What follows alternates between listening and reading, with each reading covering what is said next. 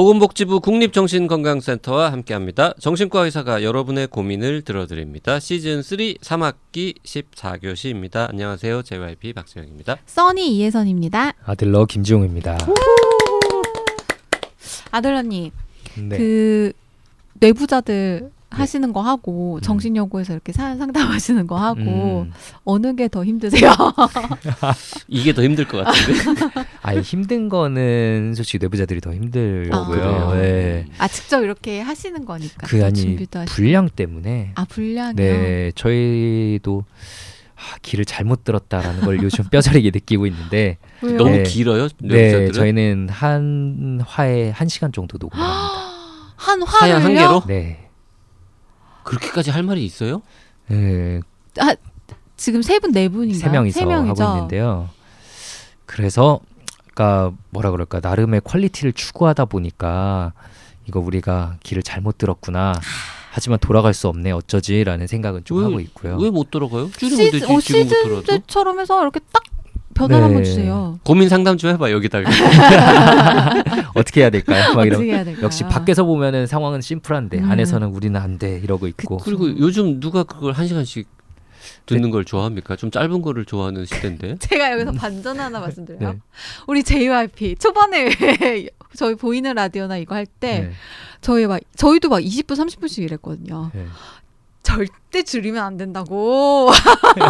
누 어. 퀄리티 똑같았습니다. 근데 지금 아니, 길다고 퀄리티가 좋은 게 아니잖아요. 지금 근데 네. 되게 유튜브 유튜브 박사가 되셔가지고 지금 네. 달라져요 사람이. 근데 또 긴 거를 좋아하시는 분들은 또 있긴 오, 있더라고요. 맞아요. 그런 분들이 아마 저희 쪽에 와 계신 게 아닌가 싶고요. 그래요. 음. 거기는 카메라도 있잖아요. 아 저희는 뭐 유튜브와 팟캐스트를 아예 따로 따로 완전히 다른 컨텐츠로 올립니다. 아 그래요. 그러니까 더 힘들지. 네. 그러니까 더 힘들지. 네, 스스로 힘든 길을 그냥 그렇게. 가고 있네요. 바보처럼. 네. 그 자기 무덤을 응? 네, 자기가 판 거죠. 판다고. 네. 음. 어, 좀 솔루션 좀 제시해 주시죠. 지금 이 상황 딱 들으셨을 지금? 때. 네. 어, 전 이제 컨설팅은 입금된 다음에 합니다. 네. 아 그렇구나. 통장 확인이 안 돼가지고요. 아, 네. 네. 알겠습니다. 자, 입금되지 않아도 저희가 네 솔루션 제공해드리는 음. 정신여고 오늘은요 어, 육십구 세나 되신 어르신께서 사연을 보내주셨습니다. 아 이건 좀 나이 드신 분들도 많이 들으시나 봐요. 아, 그러네요. 음, 네. 여성분이신데요. 네, 써니가 읽어보겠습니다. 네. 안녕하세요. 저는 올해 우리 나이로 육십구 세이고 남편은 저보다 다섯 살이 많습니다. 그리고 우리 두 사람이 함께 손주 둘을 케어하고 있습니다. 우리 나이로 세 살, 일곱 살이에요. 그런데 제 고민이 정신여고에 맞을지 오히려 건물주에 어울리는 건지 좀 고민을 하면서 사연을 보냅니다. 건물주 정말 오랜만에 아, 듣는 이분은 나는 이야기인데. 의사다 찐팬이시네요. 자, 이 건물주가 뭔 소린가 하시는 분들을 위해서 부연 설명드리겠습니다. 네. 저희가 만 만드는 그 컨텐츠 시리즈 중에 건물주라는 게 있었습니다. 네, 건강에 대해 물어봐 주세요. 네, 네 줄임말인데요. 장명의 신 제이와이피가 만든 거. 요즘 거였죠? 건물주 별로 안 했습니다. 저희가 네, 한동안. 네, 맞아요. 음. 그래서 하여튼 요즘 이래야 할까 저래야 할까 생각만 하면서 평소와 다름없는 날들을 보내고 있습니다. 내용은 지난 십일월 팔일에 남편이 국가에서 하는 건강검진을 받았는데요. 돌아와서 하는 말이 폐결핵 초기이고 한 달치 약을 받아왔는데 우선 한 달만 먹어보라고 했답니다. 며칠 전 온 흉부 촬영 결과지를 보니 비활동성 폐결핵이라고 적혀 있네요. 그런데 제가 걱정하는 것은 이 사실을 아들네 가족에게 알려야 할지 말지입니다. 그리고 어린 손주들과는 더 이상 접촉을 말아야 하는가 하는 고민도 듭니다. 아들네 가족과는 가까운 곳에 따로 살면서 아침 저녁으로 어린이집과 유치원 등하원 돌보미를 하고 아들 내외가 출근 후에는 빨래와 청소 같은 집안일을 남편과 같이 하고 있습니다. 주로 돌보는 사람은 저이지만 제가 오후에 일이 있을 경우 남편이 하원을 책임집니다. 남편은 손주들과의 접촉시간이 그렇게 길진 않지만 아들네 가족에게 특히 어린 손주들에게 영향을 주지 않을까 염려가 큽니다. 요즘 코로나로도 힘든데 말입니다. 저도 보건소에서 연락이 와서 흉부 촬영을 했는데 이상은 없었습니다. 이 사실을 아들네 내외뿐만 아니라 주위 다른 가족이나 친구에게도 말해야 할까요? 부디 도와주세요. 네, 저희가 이게 그쵸. 정신요구에 아, 맞는지 건물주에 맞는지 음. 헷갈리실 만합니다. 네. 저희가 건물주를 지금 요즘 안 해가지고 네. 건물주에 들어야 되는 사연이 정신요구로, 정신적으로 온 것 같은 네, 네. 느낌도 드는데 어, 일단 제이와이피는 네, 네.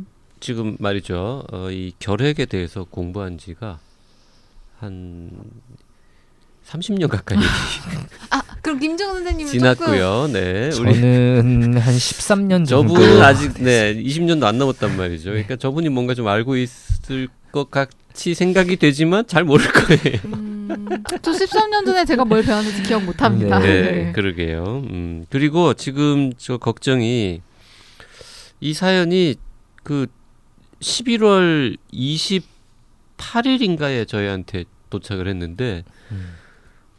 이미 검진 받은 지 한 이십 일 지난 다음에 주신 겁니다. 네, 맞아요. 음. 그리고 저희 녹음하는 날은 사연 받은 날로부터 또 한 일주일 지났고 네네네. 이 방송 나가려면 또 시간이 걸릴 거라서 네. 이 상황이 다 종료된 다음에 방송이 음. 나갈 것 같은 이런 걱정이 들긴 그렇군요. 하는데 네, 이런 뭐 꼭 이 질환이 아니더라도 좀 비슷한 상황에 계신 분들에게도 음. 좀 도움이 되고자 네, 네. 그래서 말씀을 드리겠습니다. 어, 일단 저 고백하자면 제이와이피는 요 문제에 대해서 내과 의사들이 네. 어떻게 조언하는지에 대해서 잘 모릅니다. 그리고 어, 김지영 선생님한테는 모릅니다. 안 물어봤지만 모를 거라고 저는 네. 음. 믿어 의심치 않기 때문에 네. 에, 제가 알만한 사람한테 요 사연을 그대로 아~ 보내주고 음. 네. 네, 답을 미리 구해왔습니다.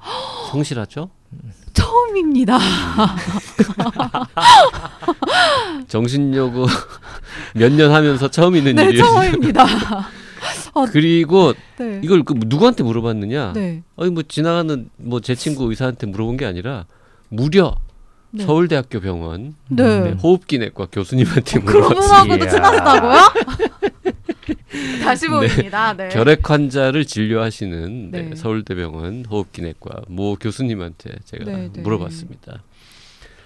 그랬더니 음, 뒤늦은 답변이지만 첫째, 가족에게 반드시 알려야 한다. 음. 왜냐하면 어, 확률이 높지는 않지만 감염, 그러니까 전염을 음. 시킬 가능성이 없지는 않다. 아, 희박하지만 확률이 있으니까. 음. 희박보다는 조금 많지 높... 않나. 하여튼 아. 많지는 않지만, 많지는 음. 않지만. 네, 높지는 않지만 전염성이 있을 수 있기 때문에 음. 아이들하고는 접촉을 하면 안 된다. 음. 음. 할아버지는 네 그게 일단 저 들은 내용이고요. 네.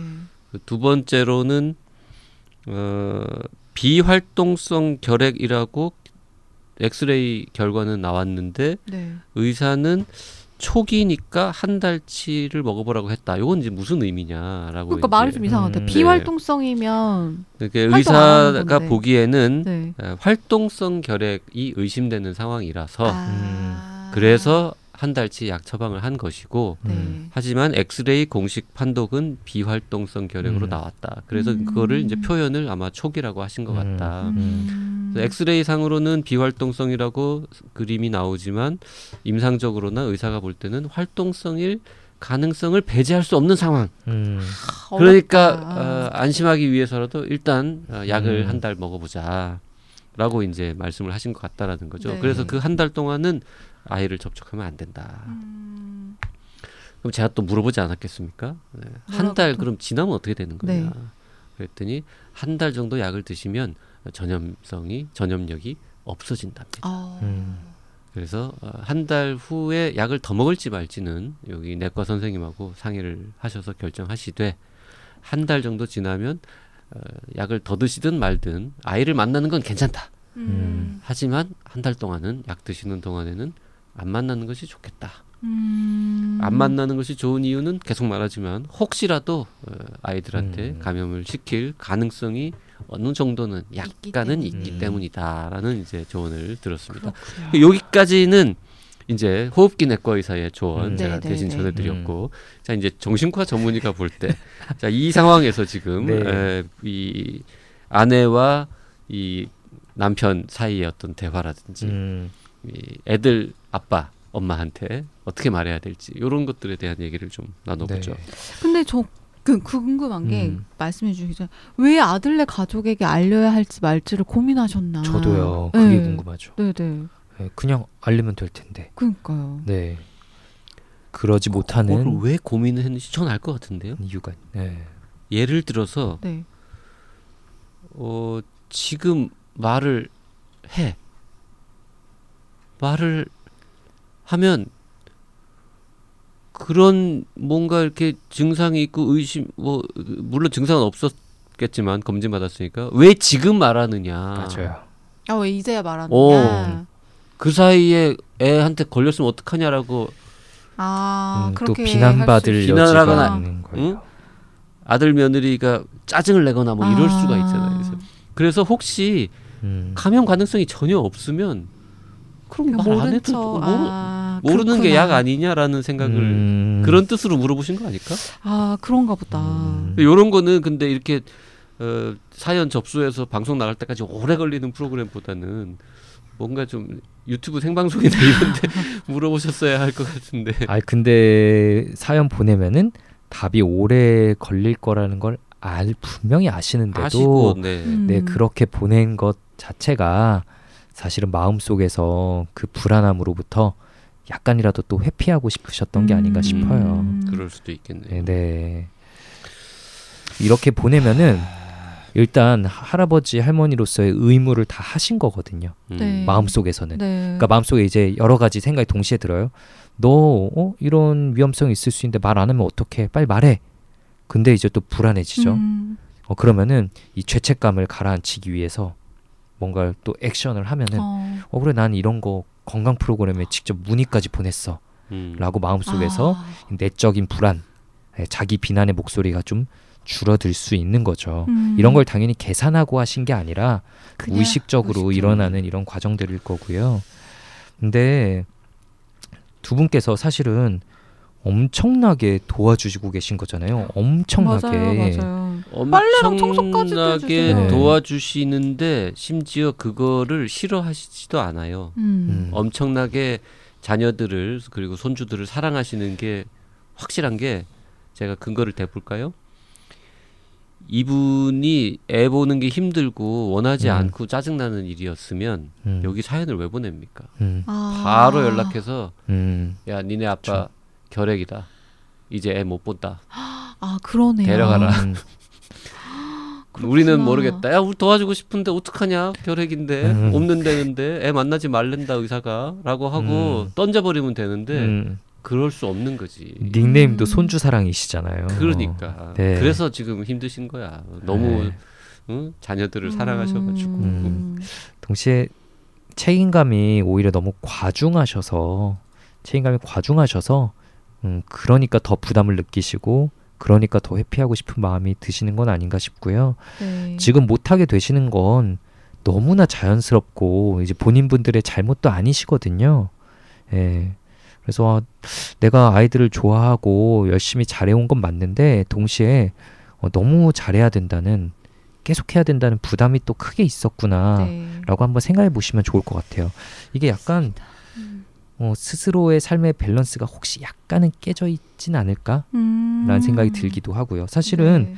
지금 연세면은 두 분이서 더 물론 손주가 너무 좋고 너무 예쁘겠지만 예, 또 본인들의 삶도 분명히 음. 있거든요. 하나도 아니고 둘이야 심지어. 네.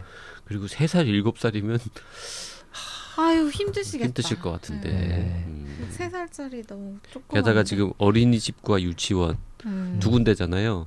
이게 뭐 나란히 붙어 있으면 다행인데 음. 어린이집은 저쪽 동쪽에 있고 유치원은 서쪽에 있으면 이동 거리도 되게 길고. 음. 아, 저 참 등하원 돌보미까지는 네 정말 많이들 요즘 하시니까 네. 네, 자연스러운데 어, 집안일까지 다 해주시는 건 보통 집안일을 안 하시는데. 그렇죠. 네. 그거는 그래도 네 그렇죠. 그렇죠 맞아요. 네.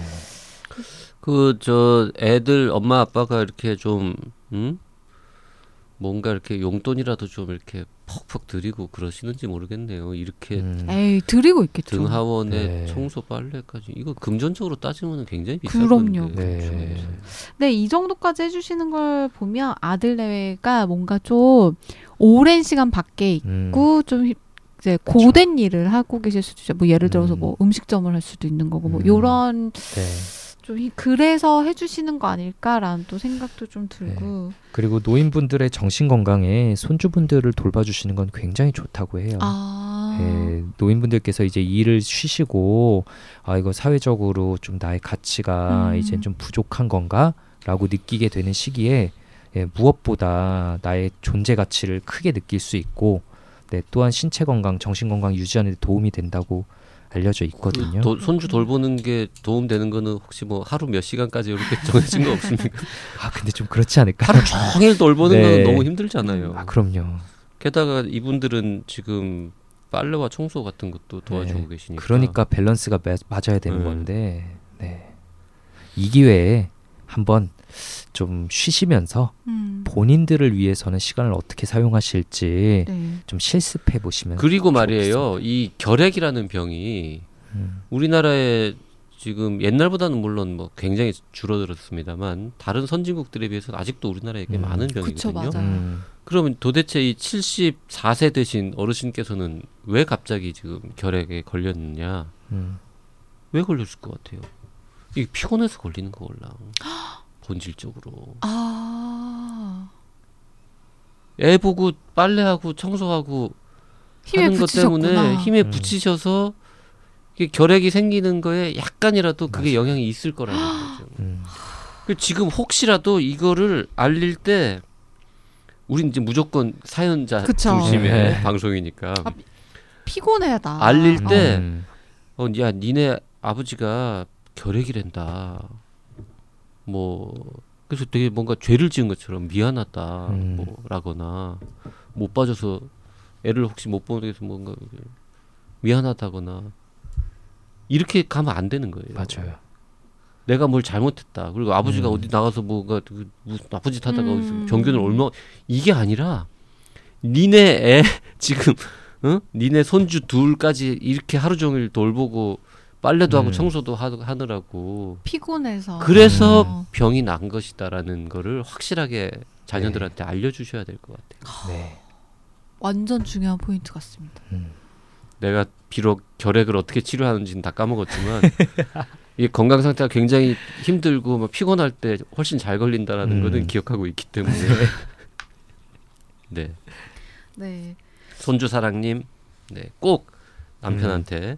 네, 결핵을 왜 걸렸냐 어디 가서 걸려왔냐 구박하지 마시고 네 이게 지금 피곤하셔서 음, 걸린 거다. 당신이 피곤해서 네. 걸린 것 같다. 음. 그렇게 꼭 얘기하셨으면 좋겠습니다. 네. 그, 이 사연 나갈 때쯤이면 이미 근데 약 한 달 다 드시고 근데 뭐 전염 같은 거 없을 거고 상황은 끝난 상황이긴 한데 그러면 네. 그때는 굳이 알리시는 게 나을까요? 네. 이미 지나갔으면 네. 뭐 안 알리셔도 이미 지나갔다면 안 알리셔도 네. 되는데 음. 네. 그 어쨌든 지금 녹음일 기준으로도 어, 사연 보내신 지 거의 이제 거의 한 달 한 달이 다 돼가는데요. 네, 다 돼가서 사연 보내시기까지 삼 주 저희가 녹음할 때까지 지금 일 주 걸렸는데 방송 나갈 때까지도 또 지금 한 이 주 남았잖아요. 우리 저 피디님 요 저 사연 내용 핵심 요약해가지고 미리 좀 어르신들께 이메일로 답변을 드리면 어. 좋을 것 같습니다. 지금이라도. 네네. 알겠습니다. 음. 네. 그리고 뭐 이 방송 들으시는 분들 중에서 혹시 네, 결핵 앓고 계신 분들이 있으면 그거 제대로 치료 안 하면 생각보다 굉장히 네, 골치 아픈 네. 병으로 갈 수 있으니까 약 잘 드시기를 음. 바라겠습니다. 빼먹지 말고. 네. 네. 네.